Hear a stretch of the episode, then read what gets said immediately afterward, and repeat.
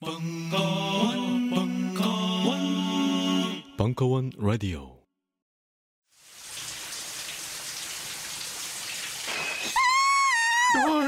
뭐야 자기야? 클렌징 젤 갖다 달라 그래놓고 왜 놀라고 그래? 빅그린 젠틀 페이셜 클렌징 젤이 아니잖아. 피부에 약산성 보호막을 만들어주는 빅그린 젠틀 페이셜 클렌징 젤로 이제 당신의 얼굴도 촉촉하게 보호해주세요. 빅그린 워싱 오일과 시스크럽까지 함께 쓰시면 더욱 좋습니다. 미안해 자기야. 딴지 마켓에서 얼른 주문하고 올게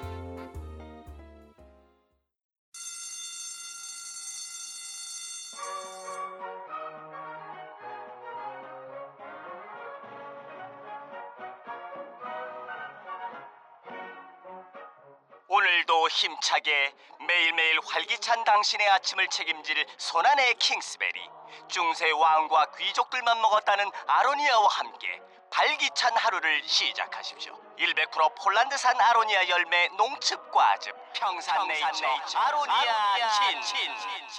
가사 노동과 학업, 직장 스트레스로 지친 가족을 위한 최고의 선물. 한국에서 구라파의 맛과 향을 덤으로 느낄 수 있습니다. 우리 가족의 건강은 아로니아가 챙겨줘요. 100% 폴란드산 아로니아 열매 농축 과즙. 평산네이처 아로니아 친 보다 자세한 사항은 딴지마켓에서 확인하실 수 있습니다. 슈퍼 홍삼 K 기적을 홍삼하라 심사위원 평가입니다 일본 홍삼액은 와 국내 대표 브랜드네요. 훌륭하지만 음, 가격 거품이 심하네요. 인삼도 직접 재배하지 않은 거라 홍삼 특유의 소울이 부족해 보여요. 이번 홍삼액은 다른 약재를 추가해서 기교를 부렸네요. 홍삼 대신 다른 약재를 넣으니까 가격이 떨어지는 거잖아요. 홍삼 진정성이 아쉽네요. 정성 농장 홍삼액 우리가 홍삼 전문가 맞나? 우리도 이렇게 못 만들어요. 인삼 재배, 수확, 세척, 증삼, 건조, 추출까지 한 농장에서 다 끝낸 거거든요. 아 그러면서 어떻게 이 가격이 나오죠? 하 놀랍네요 정말. 아 정성농장 홍삼의 최고점 나왔습니다. 과연 가격은 얼마일까요? 딴지 마켓에서 공개합니다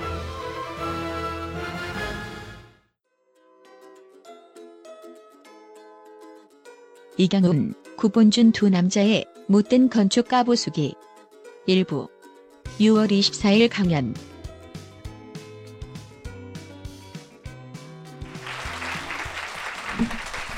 안녕하세요. 아, 저 국민대 이경훈입니다. 네, 많이 와주셔서 반갑습니다. 아, 제가 이게 두 번째 책인데요. 아, 제가 이 책이 나온 다음에 치- 한번 읽어봤더니 아, 이 책만 갖고 잘 모를 만한 내용이 있더라고요. 왜냐하면 제가 3년 전에 한 책을 냈는데 그 안에서 나왔던 얘기를 안 다치고 하는 것들이 너무 많아서 그래서 간단하게 앞에 것을 좀 리뷰하도록 하겠습니다. 저 첫 번째 책을요. 아, 첫 번째는 2011년에 이 서울은 도시가 아니다라는 책이 나와서 어, 시중에 화제가 됐습니다. 어, 그런데 이제 이 책은 결국은 아, 제가 건축을 하는 입장에서 아, 건축을 좀 잘해보려고 하는데 서울이 도시로서 너무 안 좋아서 건축을 못 해먹겠다라는 건축의 변명 같은 책이었습니다, 사실은. 그리고 이번 책은 반대로 어, 도시는 멀쩡한데 니들 건축이 잘 못해서 도시가 이 모양이야 하는 도시의 변명 같은 책입니다. 아, 이 책은 그 여덟 개의 챕터로 구성이 되어 있는데요. 어, 다른 도시에는 없는데 서울에만 있는 엘리먼트들을 잡아냈습니다. 그리고 그 이유가 왜 그런지에 대해 설명을 했는데 아, 이건 오늘의 주제가 아니니까 그냥 그 어떤 기본 베이스로 잠깐 간략하게 설명하고 지나가도록 하겠습니다. 첫 번째는 걷고 싶은 거리라는 겁니다. 저건 정말 서울에만 있습니다. 왜냐하면 다른 도시는 거리가 걷고 싶기 때문이죠. 응? 근데 이 관에서 걷고 싶은 거리를 만들어서 지정해서 놓는 도시는 서울밖에 없습니다. 그런데 그들이 생각하는 걷고 싶은 거리라는 것은 뭐냐면 아, 이렇게 숲이 우거지고 뭐 이렇게 길이 꼬불꼬불하고 뭐 이런 거였더라는 겁니다. 아, 그래서 실제로 그 도시의 거리라는 것, 또 자연의 길이라는 것은 분명히 다른데 어, 그게 혼동되어 있지 않나라는 그런 얘기였습니다. 두 번째는 마을 버스입니다. 마을 버스도 정말 서울에만 있습니다. 응? 그러니까 대중교통이 있고 그 사이를 걸어서 다녀야 하는데 걸을만 하지 못하니까 마을 버스라도 타고 다녀야 돼. 아니면 차를 타고 다니고 돈 좀 있으면 택시를 타고 다니고 그것도 없는 사람은 마을 버스도 타고 다녀야 된다. 서울에만 있습니다, 정말. 아, 세 번째는 방음벽입니다. 요건 이따 좀 나오겠지만 방음벽도 서울에만 있습니다. 방음벽이 많은 것 같지만 실제로 그리고 일본에도 가보면 많지만 그건 시골에 있습니다. 그러니까 나리타 공항에서 도쿄로 가는 고속도로 변에 있지 아, 도시에 있지는 않습니다. 그러면 어떻게 사냐? 참아야죠. 조금 시끄럽지만 참아야 합니다. 그래서 그 런던이나 뉴욕이나 홍콩이나 이런 어, 도시를 배경으로 한 영화를 보면 옆에 막 전철이 다녀서 집이 막 흔들려서 잠이 깨고 막 그러잖아요. 근데 우리는 아, 그렇게 하면 그 민원의 대상이기 때문에 안 됩니다. 더 재밌는 것은 저 방음벽을 구청에서 세워줘요. 민원만 넣으면 그래서 딱 어, 음향계로 재서 65데시벨이 넘으면 세워줍니다. 그 다음에는 방이라는 것인데요. 그 방이 아, 이 도시에서 사실은 이런 커뮤니티 라는 것이 일어나기 위해서는 카페나 레스토랑이나 이런 그 상업 시설이 중요한데 우리나라는 그게 방으로 굉장히 이렇게 어, 고정돼 있다는 겁니다. 그러니까 가령 어, 노래방 이런 거 있잖아요. 노래방 가서 자기들끼리 으쌰으쌰하면 되겠지만 거기서 뭐 새로운 사람을 만날 수는 없는 거잖아요. 식당에 가서도 방으로 들어가고 찜질방도 마찬가지입니다. 그래서 이런 방해 문화라는 것이 너무 압도적이어서 도시에서 찾아보기 힘들다는 것이었고요. 아, 그다음에 새집 증후군입니다. 아, 새집 증후군도 이건 좀 복잡한 얘기긴 한데 새집 증후군도 그냥 어, 왠지 전문 용어 같으니까 어디나 있을 것 같지만 저것도 우리나라에 있습니다. 우리나라에만 있습니다. 근데 그 이유는 어, 이 공법이 있는데 습식으로 모든 걸 해결해서 그래요. 그러니까 이렇게 마루를 깔면 이렇게 못으로 박아서 해야 되는데 여러분 아파트의 마루는 어떻습니까? 그 본드로 붙인 거예요. 그죠? 그래서 이 못으로 붙인 거는 그냥 갈아내서 다시 쓰거나 뭐 하, 하면 되는데 본드로 하면 그냥 바닥을 다 뜯어내야 돼요. 자 그러다 보니까 건물이 오래되면 이 나무들이 나이를 같이 먹고 좀 닳기도 하고 오래되고 해야 하는데 이 무늬목 습식으로 한 것은 오래되면 그냥 터버리죠. 너무 보기가 싫으니까 뜯고 다시 한다 이거죠. 그러다 보니까 서울에 20년 이상 된 빌딩이 전체의 50%가 안 된다는 거예요. 50년 넘은 빌딩은 2.5%입니다. 우리가 전쟁을 겪긴 하였으나 전쟁은 60년 전 일이었고 요즘도 계속해서 부수고 있습니다.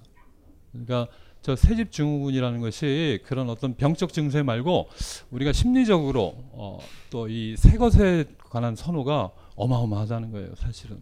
그러니까 도시에 기억이 없어진다는 거죠. 잘 생각해 보세요. 여러분 나온 중고등학교에 한번 찾아가 보십시오. 그대로 있는 데가 없어요. 다 리노베이션을 하고 물론 동네는 이미 다 바뀌었고 학교 건물이 그대로 남아 있는 데가 없습니다. 근데 그건 어떤 공법의 문제이기도 하고 이 우리의 어떤 선호의 문제이기도 합니다. 그다음에는 그 유명한 남양 아파트이죠. 그래서 어, 이 사진의 제목이 전세대 남양입니다. 실제로 전세대가 남양에 있어요. 다만 1m 앞에 다른 건물이 있어서 그렇지 전세대 남양 건물. 이럴 바에는 이게 동양이 됐든 서양이 됐든 이렇게 건물을 돌려서 지으면 되잖아요. 그래도 저렇게 해서라도 남양을 지어야겠다는 겁니다. 그러니까 도시에서는 있을 수 없는 일이죠, 사실은. 그 다음에 모델 하우스예요. 근데 모델 하우스는 아, 이게 왠지 8개가 돼야 될 것 같아 갖고 짝이 모자라서 그냥 하나 넣은 건데 제가 전에 썼던 논문 같은 건데 이 모델하우스의 건축이 굉장히 특별한 형식입니다. 어, 근데 저게 뭐냐면 실제 아파트를 파는 데잖아요, 저희가. 그러면 거기 가면 아파트 세대를 이렇게 구현해 놨잖아요. 그럼 겉도 아파트처럼 지을 텐데 안 그렇더라는 거예요. 안 그런 정도가 아니라 정반대의 기호로 짓더라는 것입니다. 그러니까 우리 아파트가 사실은 실링이 굉장히 낮거든요. 근데 저 모델하우스는 실링이 굉장히 높아요. 천정고가. 왜냐하면 저건 법규상 가설 건축물이고 가설 건축물이면 3층 이하면 어떤 제한도 없이 지을 수 있습니다. 그냥. 그러니까 법규의 제한을 안 받아요. 건축이 아니기 때문에. 그러니까 실링이 굉장히 높. 또 상징은 우리 아파트의 상징이랄 게 어디 있습니까? 그런데 어마어마한 저런 클래식하거나 하이텍하거나 뭐 등등의 상징을 아, 굉장히 많이 갖더라는 것이죠. 그래서 이 아파트가 가지고 있는 욕망을 표현한 건축이라고 규정하고 있습니다. 자 마지막 게이 어, 책의 어, 그 주제 같은 거였는데 저게 한동안 하던 그 루체 비스타라는 겁니다. 그러니까 겨울에 크리스마스 때쯤 되면 시청 앞 광화문에 저런 걸 이렇게 불빛을 세워놓고 그 앞에서 뭘 하죠? 사진을 찍습니다. 그게 저 용도에 다예요. 그냥. 자, 그 얘기는 뭐냐면 이 책을 전체로 통과를 해서 저렇게 크리스마스 장식이 돼 있는 거리가 있고 거기에서 찍을 만한 거리가 없다는 거예요. 서울에. 그죠? 또 하나 제일 중요한 것은 우리가 서울이 도시가 아닐지 모르는데 도시에 살고 있다고 믿고 있는 겁니다.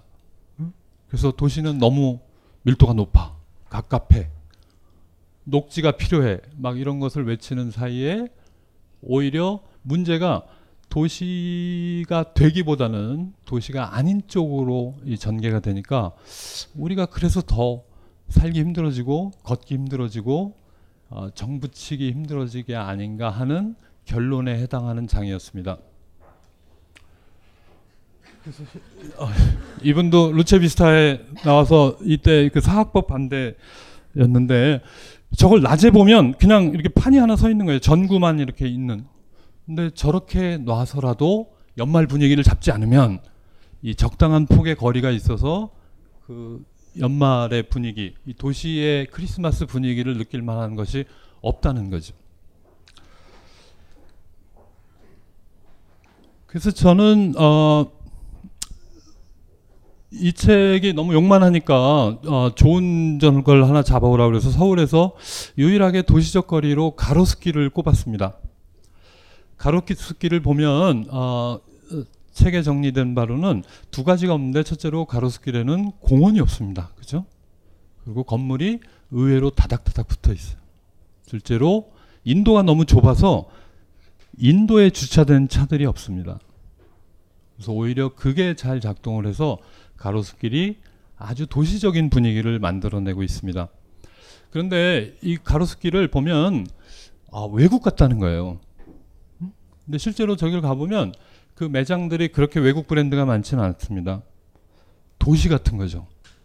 그러니까 우리 생각에 뭐가 있냐면 도시는 그냥 외국의 것. 저런 도시적인 세팅에 가면 아, 여긴 마치 외국에 온 듯해 라는 느낌을 갖는다는 거죠. 근데 실제로 저런 걷기 좋고 어, 여러 가지 상행위가 일어나는 저런 그야말로 main street이라고 부를 만한 곳이 이제 동네마다 하나씩은 있어야죠. 근데 제가 찾아본 바로는 서울시 전체에 딱 한 군데 있습니다. 나머지는 어떠냐? 인도가 없거나 인도가 있으면 인도가 너무 넓어서 그 위에 주차를 해놓고 있죠. 그 서울에 인도가 있는 길이 전체 도로의 33%밖에 안 됩니다. 나머지는 이렇게 섞여서 막 다니는 거예요. 그러니까 정말 도시가 아니죠. 그죠? 자, 그런데 아까 처음에 나왔던 걷고 싶은 거리에 대한 이 일반의 생각 혹은 공무원들의 생각이 저 오른쪽의 거리입니다. 그죠? 일단 넓어야 되고 아, 자연 쾌적 조경이 잘 돼 있어야 하고 근데 걸어야 될 거 아니에요. 실제로 걷고 싶은지 어떤지 모르겠지만 근데 안 그렇더라는 겁니다.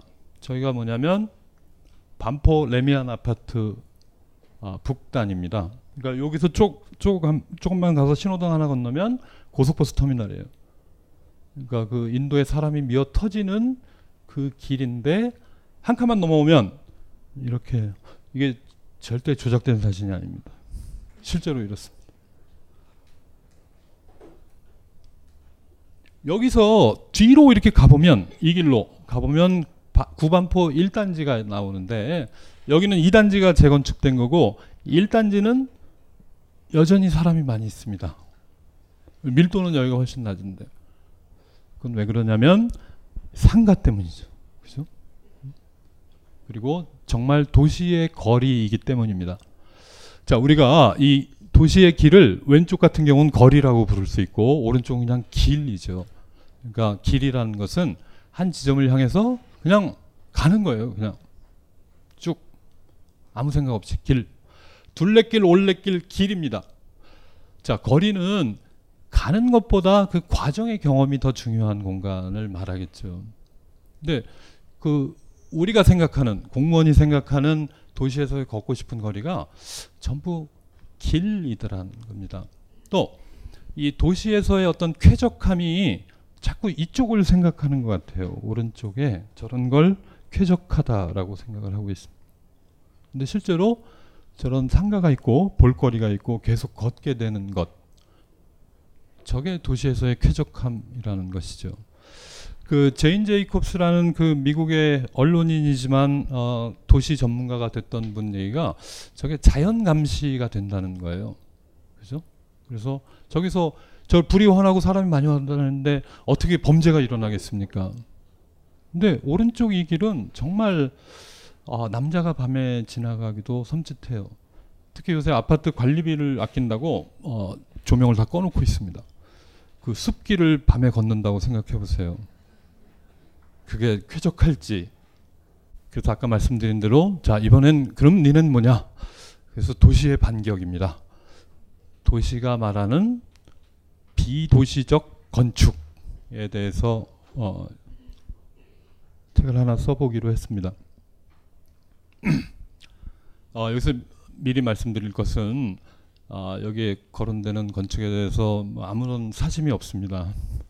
다만 도시적으로 문제가 있다는 얘기입니다. 그냥 그러니까 어, 그래서 어, 그 건축이 굉장히 훌륭한 경우도 있어요. 그런데 어, 도시적으로 문제가 있는 경우가 있습니다.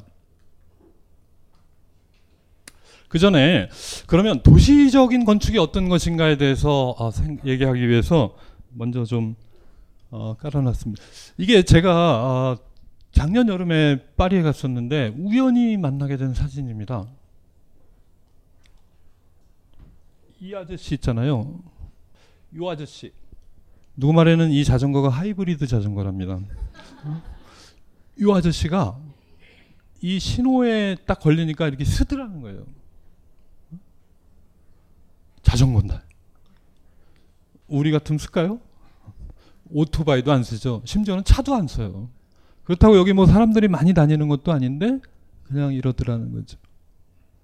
그래서 이 아저씨만 그런가 봤더니 이 사람 아예 내려서 기다리고 있습니다. 이렇게 내려서 기다리다.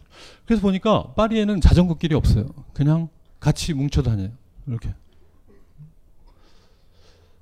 그런데 이게 좀 약이 오르더라고요. 저는 아 그냥 가, 막, 막 이렇게 응?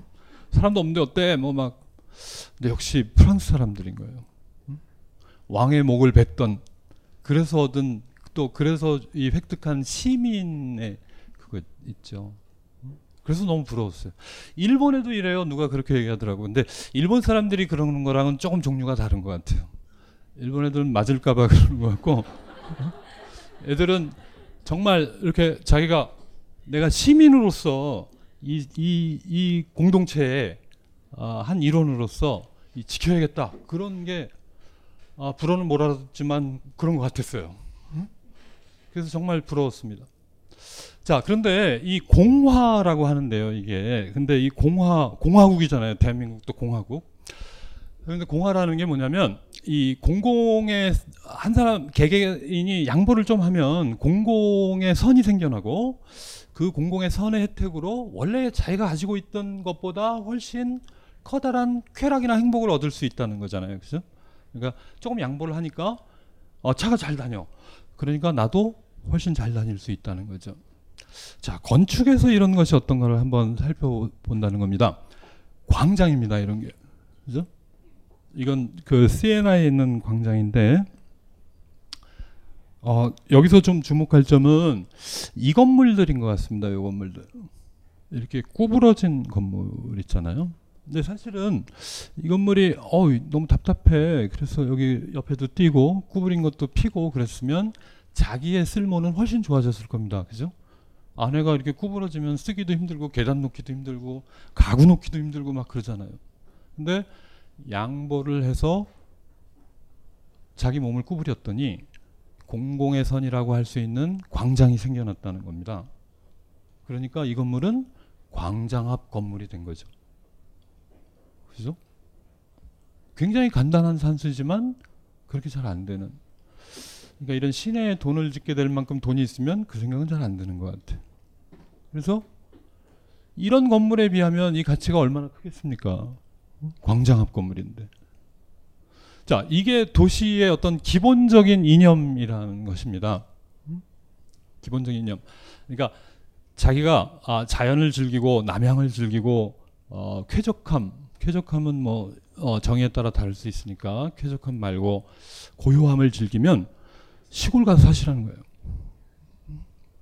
거기 가서 아주 널찍하게 사시고 도시에서는 적어도 이 공화의 정신으로 건물을 좀 지어보자라는 것입니다. 요즘 나는 책 추천을 하지 않는다. 그래도 이 책은 추천하지 않을 수 없다. 나는 딴지일보 읽은 척 매뉴얼의 애독자였으니까. 이웃 시민 고전은 직접 반려들어 읽는 게 가장 좋다. 그게 여의치 않으면 너부리의 읽은 척 매뉴얼을 읽어라. 읽은 척 매뉴얼은 고전들의 뒤틀린 소개이자 색다른 비평일 뿐만 아니라 그 자체로 고전과 맞먹는 유사 고전이다. 고종석 그는 딴지일보 역사를 통틀어 가장 딴지적 글쟁이다. 김어준 고전이 얼마나 재밌는가를 은하계에서 가장 재밌게 설명하는 책.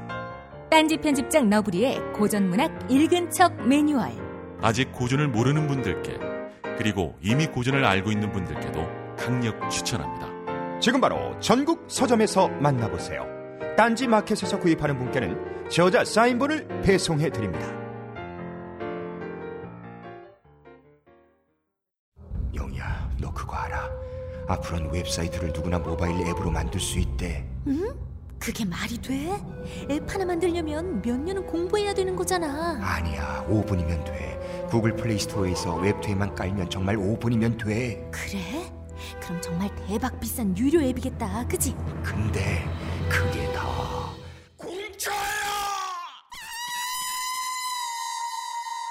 네, 그렇습니다. 아이비 솔루션이 납량 특집으로 제작한 충격의 무료 프로그램 웹투앱을 구글 플레이 스토어에서 검색해 보세요. 홈페이지, 블로그, 쇼핑몰 등 자신의 웹사이트가 순식간에 앱으로 변신합니다. 순식간에 변신한 앱을 구글 플레이 스토어에 등록해 보세요. 이제 전 세계 모든 사람들이 여러분의 앱을 다운받을 수 있습니다. 웹을 앱으로, 앱을 무료로 기억하세요. 아이비 솔루션의 웹투앱.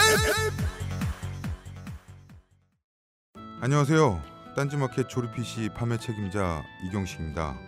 요즘 딴지에 걸려있는 재산이 때문에 나름 유명이 되었는데요. 직접 용산 매장으로 찾아오시는 분들은 먼저 알아봐 주시고 배달을 갈 때에도 제 얼굴 보고 바로 열어주시더라고요. 요즘 저의 가장 큰 고민이 바로 이겁니다. 저도 사실 용산 용팔이었거든요. 파리를 날리다가도 호구 손님 하나 잡아서 눈탱이 치는 그 맛, 그 짜릿한 맛에 용팔이 짓을 하는 건데 제가 요즘 그걸 못하고 있습니다. 정말 아주 그냥 돌아버리겠다니까요. 그래서 결심했습니다. 이왕 이렇게 된 거 정말 정직하게 장사하자.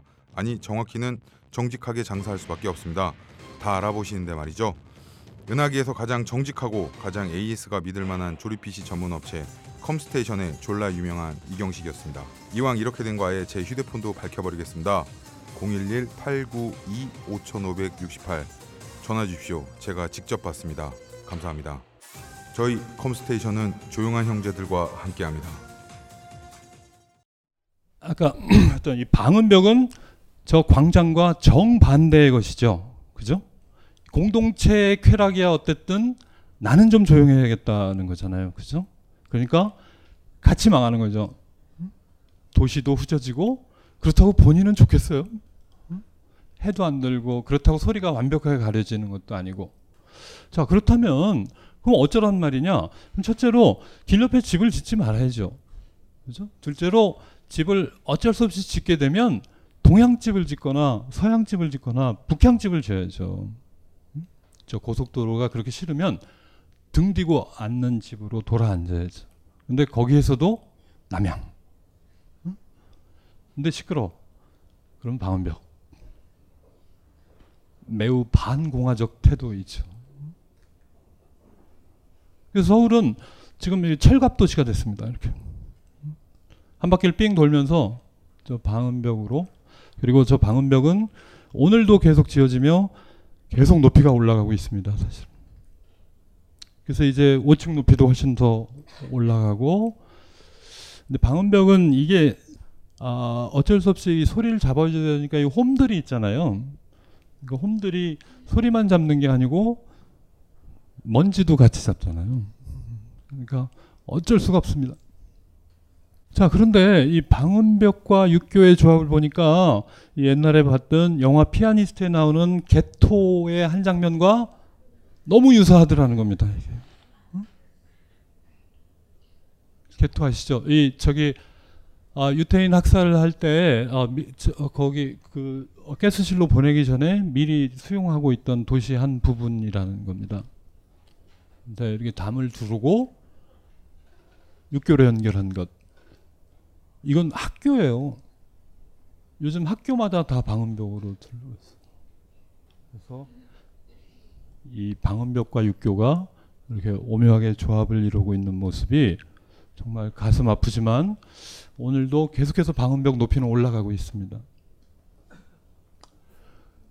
자, 그런데 여기 보면 어 이게 어 이스라엘이 그 팔레스타인 주거 지역에 쌓은 장벽입니다. 그러니까 그걸로 당했던 사람들이 지금 그걸로 막 탄압하는 거예요. 근데 저기 보니까 이런 말이 있더라는 겁니다. 공포는 벽을 세우고 희망은 다리를 짓는다고 되어 있습니다. 그러니까 우리는 도시가 너무 공포스러운 거예요. 근데 도시가 좋은 데도 많거든요. 그래서 도시에 실제로 온 것이고. 근데 도시는 일단 부정적인 것, 안 좋은 것, 피해야 할 것, 지금 살지만 언젠가는 떠나야 할 곳. 어떤 분 표현에 의하면 전셋집 같은 곳이라는 것이에요. 근데 잘 생각해 보면 아, 우리는 여기서 그냥 끝까지 살 겁니다. 그 실버 하우징이라는 거 있잖아요. 노인 주거들이 아, 처음에 그 개념이 생겨났을 때 저 용인 뭐 이런 쪽으로 다 나갔다가 다 망해서 들어왔습니다. 그래서 지금은 저 건대 입구 약수동 이런데 지하철역 옆에 다 있어요. 자 노인이 되면 병원을 자주 가셔야 되는데 운전을 못 해요. 그리고 문화를 즐겨야죠. 혼자 먼 산을 바라보고 계실 것 같지만 절대 그렇지 않습니다. 노인들이야말로 더 친구들을 만나야 되고 더 더 그 사회적 그 접촉을 필요로 한 분이라고. 근데 우리 생각에는 노인은 그냥 그저 이렇게 산중에 계시면 좋겠거니 해서 모셨더니 그게 다 망하더라는 겁니다. 여러분들 노후는 제가 장담하지만 서울에서 보내게 될 것입니다. 그러니까 지금 방법은 서울을 좋게 여기서 좋게는 나무를 더 심는 게 아니고 도시처럼 만드는 것이 굉장히 중요합니다. 그래야 그 도시에서 이웃도 생기고 커뮤니티도 생기고 그렇더라는 거죠. 아 그래서 여기서는 어, 도시적으로 못된 건축 8개를 또 어, 소개하고 있습니다. 그래서 첫 번째는 서울역입니다. 서울역. 여러분 혹시 KTX를 타고 여행을 해보면 서울역이 좀 이상하지 않던가요? 왠지 왠지 이상해. 갔다 와도 좀 찝찝해. 좀 그런 분위기가 있습니다. 특히 옛날 서울역과 비교하여 보면 이 새로 지어진 KTX 신역을 보면 이게 지금 내가 역으로 들어가는 건지 기차를 타는 건지 뭐 애매하고 더 나쁜 것은 어, 서울역이라는 간판을 막 보고 쫓아가면 백, 화점 안으로 들어가게 돼 있습니다. 거기서 조심해갖고 이쪽으로 가야지 그렇지 않으면 백화점으로 가게 돼 있습니다. 백화점도 망해서 요새 아울렛이 들어왔어요. 그래서 기차를 늦을 확률이 굉장히 높습니다. 자, 두 번째는 어, 남대문 주변의 빌딩을 들고 있습니다. 그러니까 남대문 빌딩에 보면 아까 우리 CNI 광장을 봤지만 그런 광장을 만들기 위해서는 건축이 자기 몸을 굽혀서 이 광장을 만들려고 하는데 해야 할 텐데 오히려 들 막 이렇게 어 제대로 된 쉐입을 갖고 있더라는 거죠. 그래서 좀 어, 그게 도시를 만드는데 또 도시의 랜드마크를 도시의 일원으로 참여시키는데 좀 부족하더라는 것이었습니다. 어, 그리고 나서는 어, 1편과 2편에 걸쳐서 어, 둘 다 나오는 얘기가 하나 있는데 쇼핑몰이었습니다. 쇼핑몰.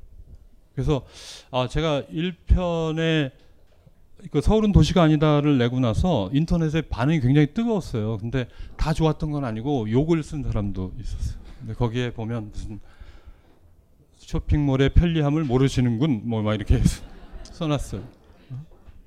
그리고 아무튼 그 여덟 개 하나 하나마다 이렇게 댓글을 그런 식으로 막 이렇게 달았어요. 이렇게. 근데 여기서 얘기하는 쇼핑몰은 뭐냐면 어 그러니까 쇼핑몰이라는 게 뭐냐면 아 이렇게 그게 미국에만 있다는 거예요. 근데 우리가 그냥 다 서양 건 줄 알지만 사실은 서양도 좀 구분해서 봐야 하는데 유럽에는 없고 미국에만 그것도 미국도 도시가 아닌 이 suburb 안에만 있는 어떤 형태라는 거죠. 그런데 우리나라는 좀 이상한 게 쇼핑몰이 지하철역하고 붙어 있습니다. 코엑스, 영등포 막 이런 거. 동네 상권이 완전히 초토화가 되는 거죠, 그냥. 거기서 무슨 가게를 하고 있겠어요. 그러니까 동네는 그냥 쇼핑몰 들어가는 주차장으로 들어가는 주차 통로 정도 역할밖에 못 하는 거죠. 그러니까 거리에 사람이 더 없어지고 그러다 보면 또 걷기 싫어지고 그러니까 에이 걸어다니는 사람도 없는데 어때? 그래서 또 인도에다 주차를 세우고 그 악순환이 계속되고 있는 것입니다.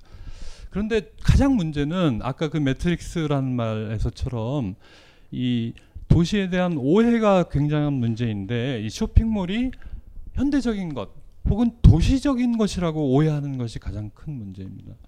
근데 쇼핑몰은 절대 도시적인 것이 아니고 이 전원의 라이프 그것도 자동차를 기반으로 한 전원 생활에서나 가능한 것이었거든요. 아, 또 하나는 어, 이 책에서 또 얘기하고 있는 것은 대체로 이 두 개 남대문하고 서울역만 빼놓고 나머지는 다 단지에 관한 것입니다. 단지. 그러니까 우리 보면 아, 단지 우리 집에 사는 아파트 단지가 있죠. 정문을 통해서 이렇게 들어가고 저는 학교에 있습니다만 어, 모든 대학이 단지로 이렇게 돼 있죠. 그래서 정문에 수의실을 통과해서 그들만의 어떤 세상을 이렇게 만들어 놓고 있는 거죠. 근데 그 서구의 대학들 선진국이란 말은 쓰고 싶지 않지만 대학이 오래된 데를 보면 이렇게 도시와 섞여 있잖아요. 그죠? 그래서 강의실이 있고 연구실이 있고 옆에 일반 건물이 있고 가게도 있다가 술집도 있다가 다시 도서관이 있고 뭐 이런 형태의 건물이 있는데 이게 다 맞고 이게 다 틀린 건 아니겠지만 그 위치에 따라 다르겠죠. 도시에 있을 때는 도시적으로 가야겠죠. 그리고 또 이렇게 아주 시골에 정, 저 강원도 고성군에 있으면 정말 그 캠퍼스를 근사하게 만들어 볼 수 있겠죠. 이 책에서는 그 ECC를 이대에 새로 생긴 그 ECC를 대표적인 그 못된 건축으로 꼽고 있는데 그런 이유입니다. 그러니까 단지를 더 심화한다는 거예요. 그래서 아주 자족적인 단지를 만나, 만들기 때문에 이 주변하고 그 어떤 커뮤니케이션이 전혀 없이 이렇게 단절되고 있습니다. 그러니까 학생들은 어, 학교 가서 그 안에서 막 있다가 지하철 타고 집에 가면 되는 거죠. 그러니까 이대 앞 상권 뭐 이런 건 없어요 이젠. 그러니까 근데 왜 우리 학교 욕해 막 이렇게 다른 사람들이 있는데 절대로 욕은 아니었습니다. 이게 이대가 이사 간 게 어, 옛날에 이화학당에서 이사 간 게 1935년이었는데 그 당시만 해도 거기가 그랬을 거예요. 그죠? 그냥 사진을 보면 동네에 그거 학교 하나만 이렇게 있어요. 정말 그 전원형 캠퍼스였는데 그게 이제는 도시의 중심이 되었습니다. 그러면 도시에 참여를 해야죠, 같이. 그래서 그런 의미였고 아, 다 보면 그런 단지에 관해서 계속해서 문제가 아, 있습니다. 고급 호텔들도 마찬가지예요. 어, 그 여러분이 생각하는 어, 우리나라에서 굉장히 고급 호텔들 보면 어, 신라 호텔 뭐 이런 데 보면 정문에서 본관까지 등산으로 한 20분 정도 걸립니다. 그죠? 그 엄청난 단지를 가지고 있습니다. 안에 막 셔틀도 다니고. 근데 어, 상상할 수 있는 외국의 어, 아주 최고급 호텔 어, 뉴욕 같으면 그 나홀로 집에 나왔던 그 플라자 호텔이나 그 Waldorf Astoria 이런 데 보면 그냥 길에 있어요. 도시에 참여해서. 자, 생각을 해보면 어떤 어, 서구의 관광객이 혹은 비즈니스맨이 어, 서울에 와서 하룻밤을 잤습니다. 낮에 일을 딱 보고 밤에 자려고 했는데 저녁을 먹고 시내 구경을 해봐야겠다. 라고 생각을 했을 때 저 같으면 못 나갈 것 같아요. 그 숲을 헤치고 간단한 하이아트 호텔만 봐도 로비에 내려왔어. 자, 서울 사람들은 어떻게 사나 구경하고 싶어. 아, 이게 나가기가 만만찮아. 그 숲을 뚫고 밤에 나가서 버스를 탄다? 이거는 굉장히 어려운 일일 것입니다. 그러니까 그게 단적으로 이 서울의 호텔이 가지고 있는 어떤 반도시성을 보여주고 있다고 생각을 해요.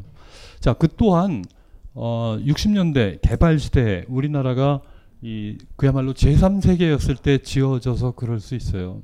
그러니까 우리가 제3세계 여행을 간다. 그래서 호텔 정보를 체크하면 어떻습니까? 어떤 게 좋은 호텔입니까?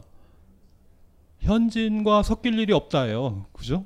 그러니까 당신은 안전하니까 비싸게 내고 와도 돼. 그 개념으로 지었던 호텔일 겁니다. 그런 것들이 워커힐 그런 데 있잖아요. 응?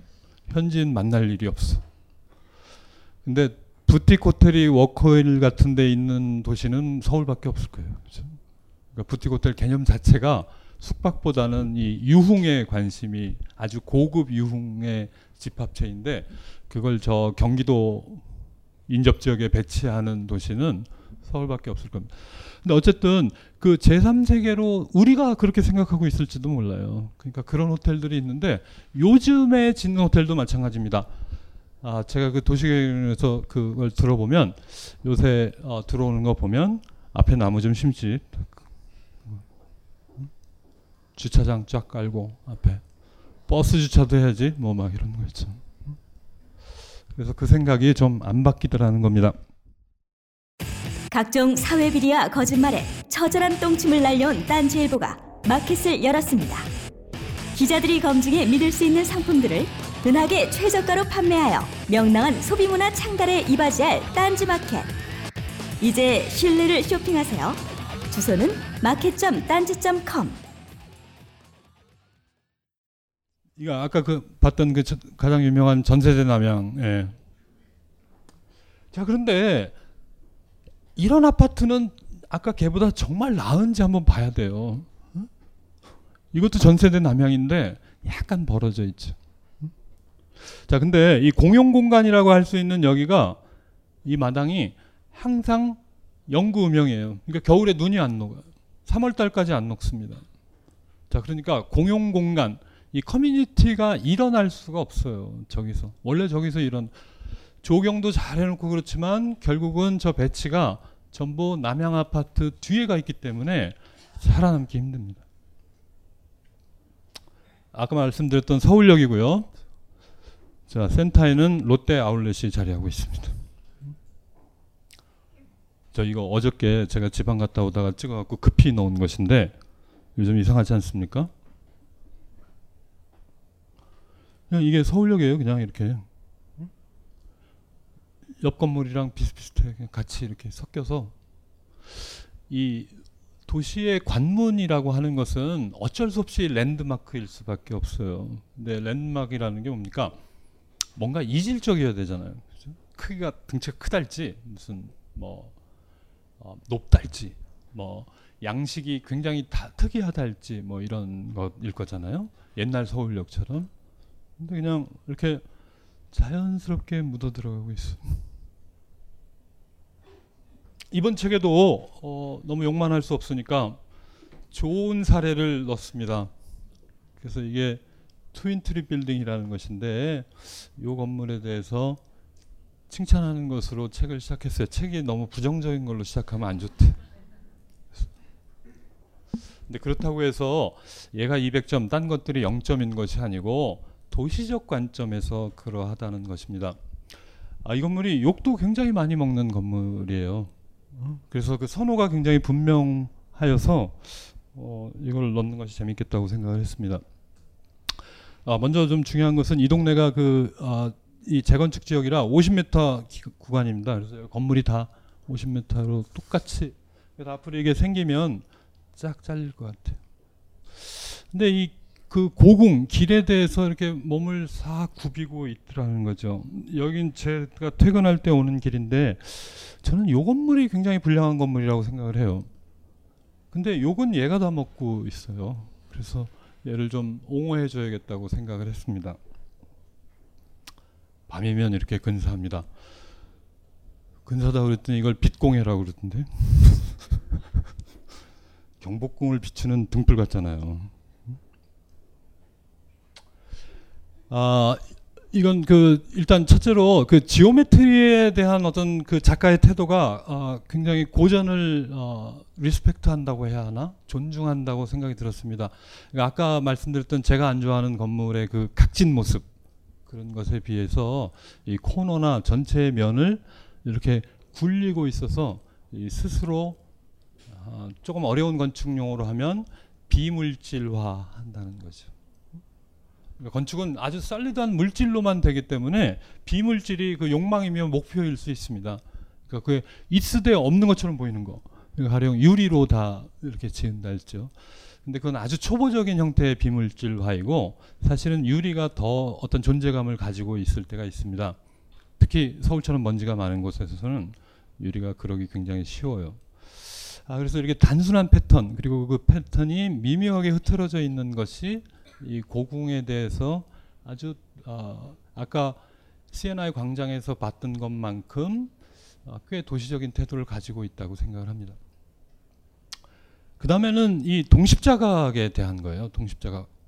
그래서 이 동십자각의 어떤 병풍처럼 배경으로 이 건물이 들어서서 이 건물이 들어서고 나서 이 동십자각이 훨씬 더 살아났습니다. 그리고 이 건물을 배경으로 이런 디테일까지 보일 정도로 사실 옛날에 이건 뭐 하는 건가 했었거든요. 근데 옛날에는 여기가 어, 경복궁의 남동 끝 코너였답니다. 그런데 길이 그 안으로 나는 바람에 제가 저렇게 혼자 나와 있다는 거예요. 그런데 그거를 어, 저 건물이 오히려 더 살려내고 있더라는 거죠. 아주 전형적인 태도는 그거였을 것 같아요. 아, 고궁이니까 좀 물려서 짓고 전통적인 재료를 좀 써볼까? 그래서 기와를 좀 뭐 이런 거 있죠. 근데 그거에 비해서 아주 모던하지만 어, 그 전체 태도를 이렇게 자기를 드러내기보다는 동십자각의 배경으로 되고 있는 것. 그래서 저는 이게 잘 어울리는 것 같아요. 그 경복궁의 조형과 저 현대적인 것이 어, 서울이 민속촌은 아니잖아요. 계속해서 조선시대 건물만 지을 수는 없잖아요. 우리 시대 걸 지어야 하는데 그걸 어떻게 도시적으로 또 어떻게 서울스럽게 하느냐도 꽤 중요합니다. 그래서 근데 여기도 굉장히 하이테크한 기법이 쓰이긴 했습니다. 근데 굉장히 예산은 작았는데 하이테크하다는 게 뭐냐면 아, 이 복곡면이라고 하는데 이 곡면이 이렇게 막 많이 휘어져 있잖아요. 근데 그거를 이렇게 전부 얇게 나눈 거예요. 한 층을 여섯 개로 나눈 다음에 그거들끼리만 한 방향으로만 곡면을 만들었다 이거죠. 그렇게 해서 전체적으로는 복곡면이지만 어, 하나 유리창을 뜯어보면 또 그리고 하나의 층고를 이렇게 낮춰서 최대한 이렇게 낮춰서 아까 말씀드린 대로 50m밖에 못 올라가는데 그래서 보통 다른 옆에 건물이 16층인데 여기는 17층을 만들었어요. 최대한 이걸 줄여서 요걸 10cm씩만 줄이면 그죠? 10개 모으면 1m 70이잖아요. 그러니까 이걸 한 30cm 줄인 거죠.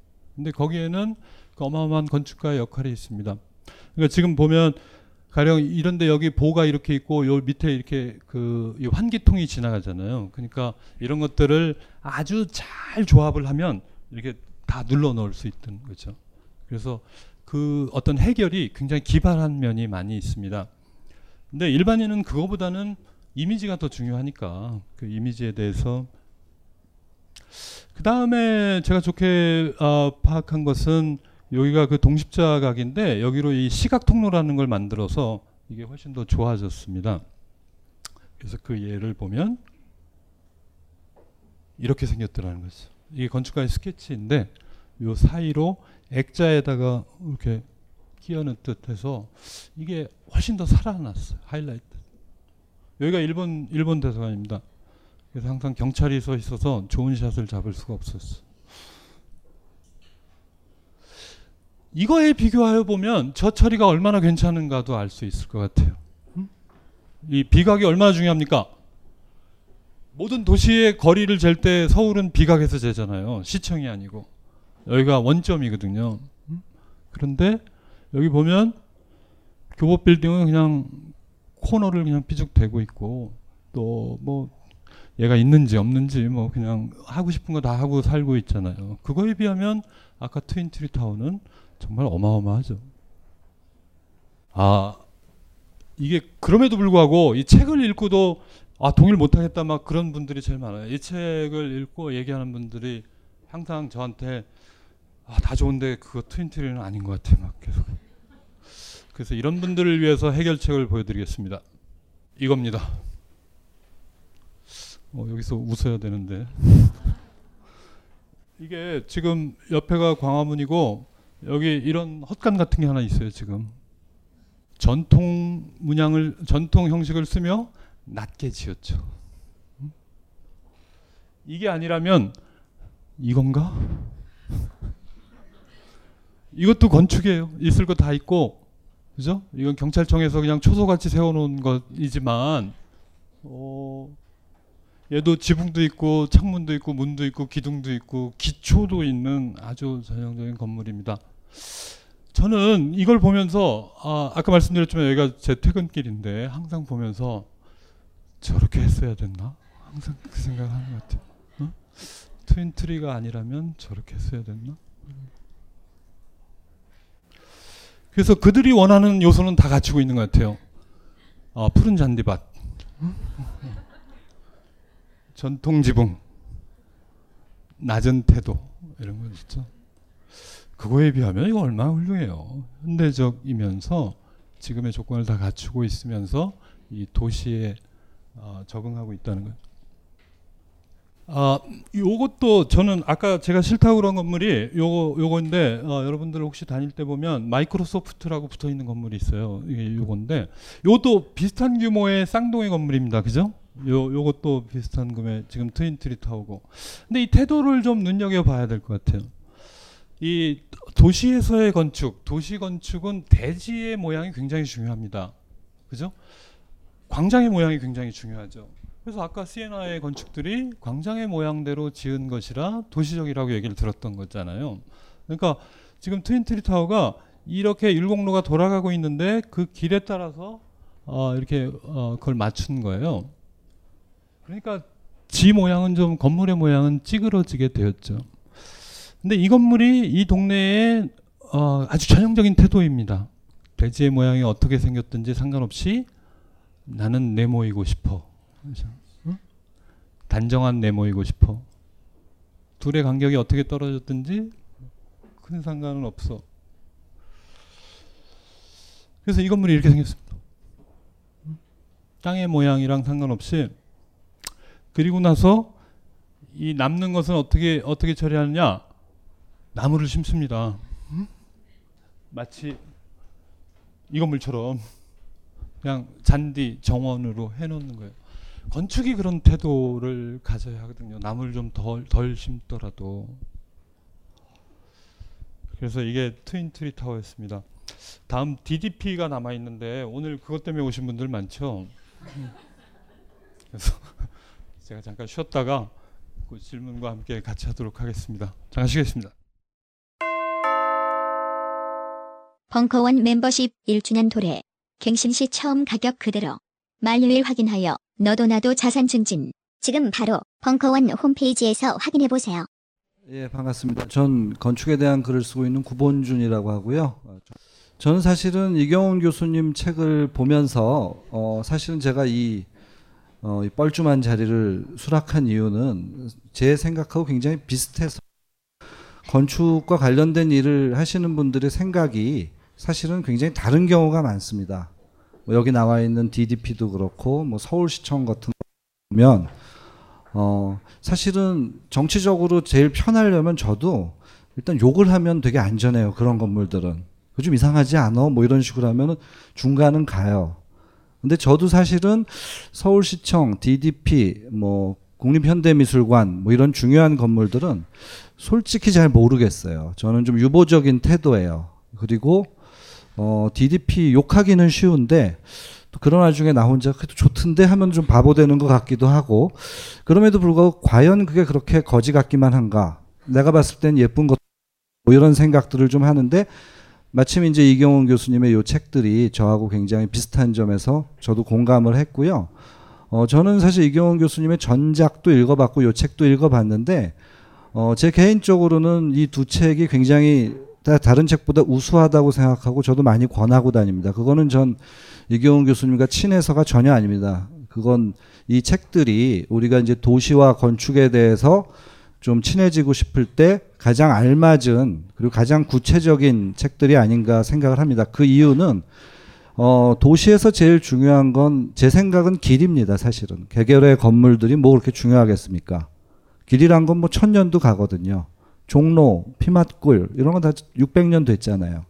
주변의 건물들은 100년도 못 버팁니다. 사실은 100년이 뭡니까? 30년이면 헐리는데 길은 정말 천년이 가죠. 그러니까 길이 있어서 도시가 존재하는 것인데 그 길과 건축의 관계가 곧 어떠하느냐가 그 도시의 어떤 특성을 좌우할 겁니다. 근데 저는 이 책들에서 가장 반가웠던 점은 상업 건축에 대한 제대로 된 소개하는 첫 책이라고 생각해서 그렇습니다. 물론 조금 어려운 책으로 이제 시립대 김성원 교수님의 책 같은 것도 이 상업 건축을 좀 주목하신 중요한 건데요. 이 상업 건축 그럼 우리는 태생적으로 좀 거부감을 갖습니다. 도시에서 이게 장사 이게 오히려 도시를 망치는 게 아닌가라고 생각하는데 절대 그렇지 않다고 생각합니다. 도시의 활력은 사실은 되게 정감을 가질 수 있는 상업 공간들의 힘입니다. 어, 이 책들도 결국 보면은 제목이 못된 건축이잖아요. 못난 건축이 아니라 이게 건물이 잘생겼는지 못생겼는지는 답은 없습니다. DDP가 아름다운지 추한지 그건 결코 정답은 없습니다. 왜냐하면 각자의 취향이 다르기 때문이죠. 근데 못되다, 착하다는 틀림없이 기준이 있습니다. 문제는 도시 안에서 우리가 어떤 게 못된 거고 어떤 게 착한 건지 우리가 제대로 이해하고 배울 수 있는 통로가 없었습니다. 그 도시라는 건 되게 욕망이 부딪히는 장소여서 수많은 이익들이 서로 싸웁니다. 그래서 법이 필요한 거죠. 법이란 거는 공공의 이익을 위해서 사적 이익을 제한할 수밖에 없는 최소한의 안전장치인데 뭐 건축에선 당연히 건축법이죠. 제가 알기로는 북한에는 건축법이 없습니다. 왜냐하면 거기는 사적 이익이라는 게 존재하지 않기 때문에 그렇습니다. 이게 국가의 것인지 개인의 것인지 뭐 차이가 없는 거죠. 그냥 국가 마음대로 하는 거죠. 근데 서울 같은 도시는 이게 정말 중요합니다. 워낙 욕망이 강한 도시여서. 근데 아까 교수님도 말씀하셨지만 도시에는 도시에 사는 사람들이 지켜야 될 룰이 있습니다. 그 룰을 넘어설 때 도시가 망가지는 거고 조금 너무 억압하는 게 아니냐 싶어도 그 룰을 지켰을 때 우리 모두의 공공선이 커지고 결국 공적인 이익으로 우리가 살기 좋은 도시에 살게 되는데 특히 서울 같은 도시는 이제 그런 거를 제대로 학습하고 체계화되고 그런 과정이 없었죠.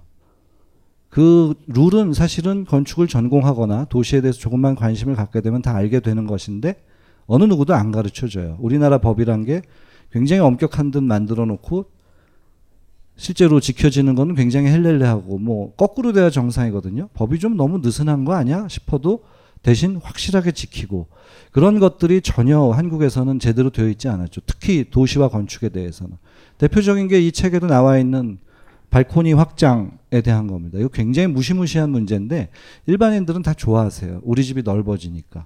틀림없이 20평짜리 아파트 샀는데 순식간에 30평으로 변해 있고 세금은 20평대로 그대로 내요. 이건 완벽하게 사적인 욕망의 정부가 굴복한 것인데 그거 일으키는 변화는 어마어마합니다. 건물이 뭐 장미꽃처럼 생긴 각이 많은 건물들이 나오고 그게 다 남향을 위한 욕망을 해결하는 것인데 그 서울이라는 도시가 굉장히 이해하기가 어렵습니다. 왜냐하면 어, 서울은 녹지대가 없어 막 이렇게 말씀하시잖아요. 근데 서울의 녹지대는 10%나 돼요, 사실은. 예상을 깨고 그게 다 우리가 산이라고 생각하고 녹지라고 생각 안 할 뿐이죠. 대신 서울은 또 되게 상업적인 도시라고 생각해요. 그래서 상업 제대로 된 상업 가로에 힘을 주고 아까 말한 것처럼 그 걷고 싶은 거는 그런 가게들이 주는 여러 가지 재미가 있거든요. 괜히 지나다니면서 보는 재미. 그래서 오히려 차를 안 타고 걸어서 일부러 천천히 걸어가면서 그 과정을 즐기는 재미 이런 게 살아나려면 상업 건축이 좋아야 되는데 서울은 되게 이상한 상업 건축만 들어오죠. 외국에서는 신도시 만들 때 야외에다 만들 뭐 코스트코 같은 것들이 뭐 한국에서는 그냥 아파트 단지 중간에 들어오고 근데 실제로 서울의 상업 지역은 의외로 4%밖에 안 돼요. 공업 지역이 5%거든요. 대신 우리가 사는 공간은 되게 이상한 거죠. 틀림없이 주택지인데 그 안에 술집도 있고 학원도 있고 노래방도 있고 찜질방까지 모든 것이 섞여서 정신없는 도시.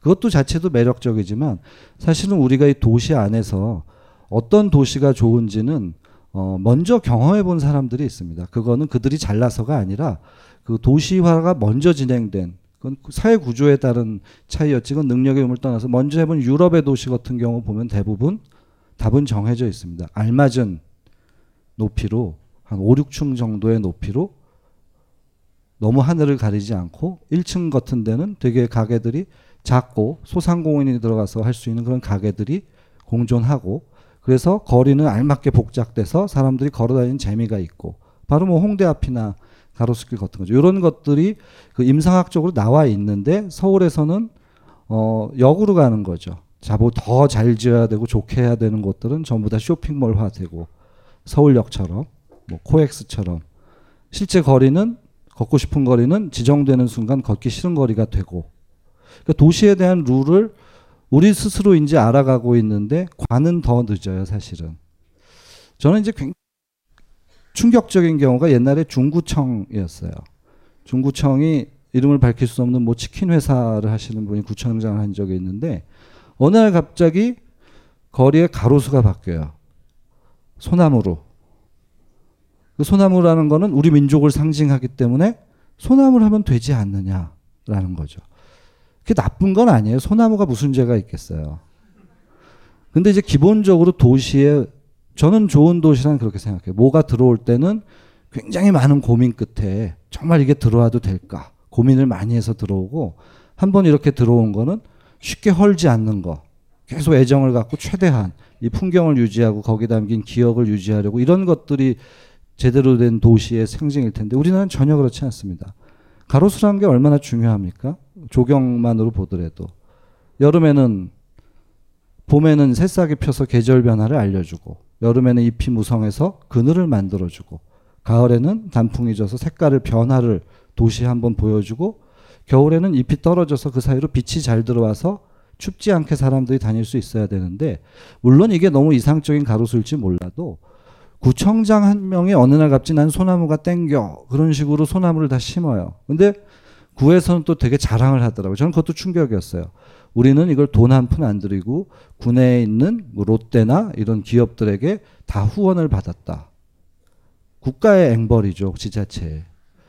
그러니까 도시가 이렇게 자기 마음대로 될 수 있다라고 믿는 행정 조직이 아직 있고 오히려 이렇게 시민들은 도시에 대해서 이렇게 여기 오시면 이렇게 많이 오시 깜짝 놀랐는데 관심이 많고 좋은 도시에 대한 그 지적 갈증이 있으신데 아직도 이런 불균형한 사회에서 어 사실 이런 책들이 필요합니다. 그래서 저는 교수님이 쓴 책인데 이렇게 쉽게 쓰신 점도 굉장히 놀라웠고 이렇게 상업적인 건축들이 도시에서 갖고 있는 기능 이런 점을 짚어준 점도 반가웠고 어 저도 이 책에서 굉장히 공감하는 부분이 많았어요. 저도 이제 아까 어떤 분 질문을 보니까 최악의 건축물 뭐냐 그런데 저는 늘 대답 정해져 있습니다. 제가 생각하는 못된 건축의 1위는 저도 서울역이에요. 아, 이거는 이렇게 나쁘게 짓기도 힘들 정도로 정말 대단합니다. 저는 우리나라 최악의 건축주는 단언컨대 코레일이라고 생각해요. 부산역, 대구역이 그게 사실 역인가요? 롯데백화점이지? 백화점을 위해서 역이라는 통로를 내려주, 내주는 그런 수준인 거죠. 청량리역, 어, 가보고 기절하는 줄 알았어요. 청량리역이라 그러면 이제 80년대, 90년대까지도 그렇죠. 모든 대학생들이 MT를 떠나는 추억이 배어 있는 장소예요. 또는 낚시를 하는 분들이 거기서 지렁이를 사기도 하고 그런 다 추억이 있는 거죠. 그 광장에서 기차가 오기 전까지 기타 치고 노래도 부르고 그런데 그 허름한 역이라도 상관없어요. 우리의 추억이 배어 있는 그 역이 소중한 건데 롯데백화점이 어마어마하게 들어오고 도대체 역은 건물이 어디 있는지 알 수도 없어요. 하물며 서울역은 더 심하죠. 역이란 거는 정말 도시에 새로 오는 사람은 가장 먼저 만나는 건물이고 그 도시를 떠날 때 마지막으로 보게 되는 건물입니다. 도시의 첫인상과 마지막의 여운을 다 느끼게 해주는 가장 중요한 공공건축인데 이건 최악이죠. 동선도 개판이고 화장실은 일부러 좁은 일부러 그렇게도 못 하겠어요. 누가 설계했는지 누가 한 건가요? 실수를 한 건지 모르겠는데 그 들어가는 화장실도 가장 좁은 바로 에스컬레이터 아래로 돼서 늘 붐비게 만들어 놓고 하이테크 기술은 전혀 보이지 않는데 하이테크 풍으로만 지었고 똑같은 시기에 잘 쓴 도쿄역은 계속 잘 쓰고 있거든요. 이런 공공의 의식을 바꾸려면 결국 너무나 짜증나지만 시민이 바뀌어야 되는데 예. 비로소 이제 우리나라도 이제 건축이라는 처음에는 디자인에 대한 관점에서 출발하시는 분들이 많은데 사실은 우리 모두 다 같이 덜 불편하게 살고 그게 오히려 더 편하게 될 수 있는 방법을 배우는 그런 통로라고 생각합니다. 그래서 개별의 건축이 뭐 그렇게 중요하겠습니까? 그게 모여있는 우리 도시가 중요한 거겠죠. 그래서 도시에 대해서 알려주는 쉬운 책이 없었는데 이번 못된 건축이라는 책과 그 전작은 그런 점에서 개인적으로 무척 반가웠고 또 이렇게 사람들 많이 와주시는 걸 보니 책의 내용도 아주 많은 분들이 공감하신 것 같습니다. 예. 그러면 이제 질의응답하면서 또 얘기를 나누도록 하겠습니다. 네. 벙커원, 벙커원, 벙커원 라디오.